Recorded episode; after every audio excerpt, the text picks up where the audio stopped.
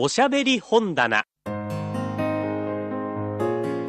の時間は福岡の RKB 毎日放送のアナウンサーによる朗読をお送りします。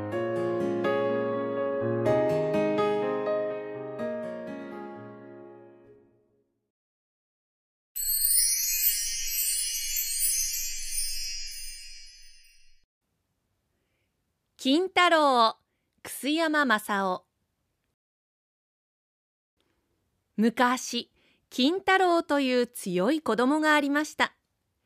相模の国足柄山の山奥に生まれてお母さんの山姥と一緒に暮らしていました。金太郎は生まれた時からそれはそれは力が強くってもう7つ8つの頃には石臼やもみぬかの俵ぐらい平気で持ち上げました。大抵の大人を相手に相撲を取っても負けませんでした。近所にもう相手がなくなるとつまらなくなって金太郎は一日森の中を駆け回りました。そしてお母さんにもらった大きなまさかりを担いで歩いてやたらに大きな杉の木や松の木を切り倒しては面白がっていました。ある日森の奥のずっと奥に入っていつものように大きな木を切っていますとのっそり大きな熊が出てきました。熊は目を光らせながら、誰だ俺の森を荒らすのは？と言って飛びかかってきました。すると金太郎は、なんだ？熊のくせに、金太郎を知らないか？と言いながら、まさかりを放り出して、いきなり熊に組みつきました。そして足柄をかけてドシンと地びたに投げつけました。熊は両手をついて謝って金太郎の家来になりました。森の中で大将軍の熊が金太郎の家来になったのを見てその後からうさぎだの猿だの鹿だのが「金太郎さんどうぞ私もご家来にしてください」と言いました。金太郎はみんな家来にしてやりました。それからは金太郎は毎朝お母さんにたくさんおむすびをこしらえていただいて森の中へ出かけていきました金太郎が「さあみんな来い!」と呼びますと熊を頭に鹿や猿やうさぎが出てきました金太郎はこの家来たちをお供に連れて一日山の中を歩き回りましたある日方々を歩いてやがて柔らかな草の生えているところへ来ますとそこへゴロゴロ寝転びました。日がいい心持ちそうに当たっていました。金太郎が「さあみんな相撲を取れご褒美にはこのおむすびをやるぞ」と言いますと熊がむくむくした手で地を掘って土俵をこしらえました。はじめに猿とうさぎが取り組んで鹿が行事になりました。うさぎが猿の尻尾を捕まえて土俵の外へ持ち出そうとしますと猿が悔しがってむちゃくちゃにうさぎの長い耳をつかんで引っ張りましたからうさぎは痛がって手を離しました。それで勝負がつかなくなってどちらもご褒美がもらえませんでした。今度はうさぎが行事になって鹿と熊が取り組みましたが鹿はすぐ角ごと熊にひっくり返されてしまいました金太郎は「面白い面白い!」と言って手を叩きましたとうとう一番おしまいに金太郎が土俵の真ん中に突っ立って「さあみんなかかってこい!」と言いながら大手を広げましたそこでうさぎと猿と鹿と一番おしまいに熊がかかっていきましたが片っ端からコロコロ転がされてしまいました。なんだ弱虫だなみんないっぺんにかかってこいと金太郎が言いますと悔しがってうさぎが足を持つやら猿が首に手をかけるやら大騒ぎになりました。そして鹿が腰を押して熊が胸に組みついてみんな総がかりでうんうん言って金太郎を倒そうとしましたがどうしても倒すことができませんでした。金太郎はおしまいに体を一振りうんと振りますとうさぎも猿も鹿も熊もみんないっぺんにゴロゴロゴロゴロと表の外に転げ出してしまいました。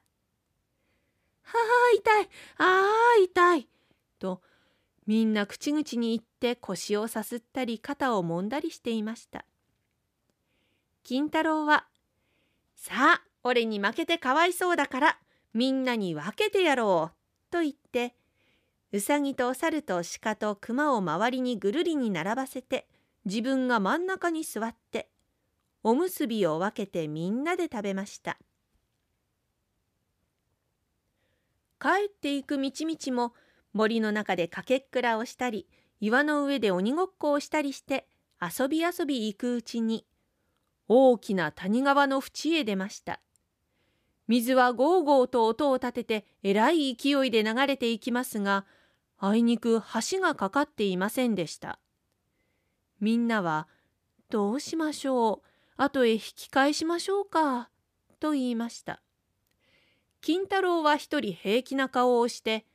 なにいいよ」と言いながらそこらを見回しますとちょうど川の岸に二抱えもあるような大きな杉の木が立っていました。金太郎はまさかりを放り出していきなり杉の木に両手をかけました。そして二三度ぐんぐん押したと思うとメリメリとひどい音がして木は川の上にどっさりと倒れかかって立派な橋ができました。金太郎はまたまさかりを肩に担いで先に立って渡っていきました。みんなは顔を見合わせてえらい力だなぁとささやき合いました。その時向こうの岩の上に木こりが一人隠れていてこの様子を見ていました。金太郎が無造作に大きな木を押し倒したのを見て目を丸くしながら「どうも不思議な子供だなどこの子供だろう」と独り言を言いました。そして立ち上がってそっと金太郎の後についていきました。うさぎや熊に分かれると金太郎は一人でまた身軽にひょいひょいと谷を渡ったり崖を伝わったりして深い深い山奥の一軒家に入っていきました。そこいらには白い雲が湧き出していました。木こりはその後からやっと木の根をよじたり岩角につかまったりしてついていきました。やっとうちの前まで来て木こりが中を覗きますと金太郎はいろりの前に座ってお母さんの山乳母に熊や鹿と相撲を取った話をせっせとしていました。お母さんも面白そうにニコニコ笑って聞いていました。その時木こりは出し抜けに「これこれ坊や今度はおじさんと相撲を取ろう」と言いながらのこのこ入っていきました。そしていきなり金太郎の前にけむくじゃらな手を出しました。金太郎は面白がって「ああ取ろう!」とすぐむくむく太った可愛らしい手を出しました。そこで二人はしばらく真っ赤な顔をして押し合いました。そのうち木こりはふいっと「もうよそう勝負がつかない」と言って手を引っ込めてしまいました。それから改めて座り直して山乳母に向かって丁寧にお辞儀をしてどうも出し抜けに失礼しました。実はさっき坊ちゃんが谷川のそばで大きな杉の木を押し倒したところを見て驚いてここまでついてきたのです。今また腕相撲を取っていよいよ大力なのに驚きました。どうしてこの子は今にえらい勇士になりますよ。こう言って今度は金太郎に向かって「どうだね坊やは都へ出てお侍にならないかい?」と言いました。金太郎は目をくりくりさせて「ああお侍になれるといいな」と言いました。この木こりと見せたのは実は臼井の貞光といってその自分日本一の偉い大将で名高い源の来光の家来でした。そしてご主人から強い侍を探してこいという仰せを受けてこんな風をして日本の国中をあちこちと歩き回っているのでした山乳母もそう聞くと大層喜んで実はこの子の亡くなりました父も坂田という立派な氏を持った侍でございました。訳がございましてこの通り山の中に埋もれておりますものの良いつてさえあればいつか都へ出して侍にして家の名を継がせてやりたいと思っておりました。そういうことでしたらこの通りのわんぱく者でございますがどうぞよろしくお願い申します。とさも嬉しそうに言いました。金太郎はそばで二人の話を聞いて「嬉しいな嬉しいな俺はお侍になるのだ!」と言って小躍りをしていました。金太郎がいよいよ臼井の貞光に連れられて都へ登るということを聞いて熊も鹿も猿もうさぎもみんな連れ立ってお別れを言いに来ました。金太郎はみんなの頭を代わりばんこになでてやって、みんな仲良く遊んでおくれ、と言いました。金太郎はお母さんの前に手をついて、お母さん、では行ってまいります、と言いました。そして、貞光の後について得意らしく出て行きました。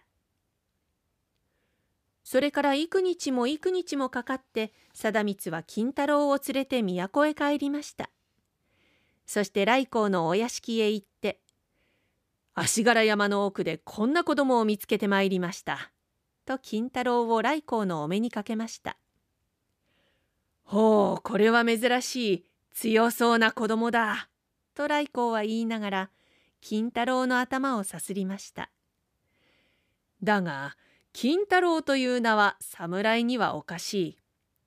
父親が坂田というのなら、今から坂田の金時と名乗るがいい。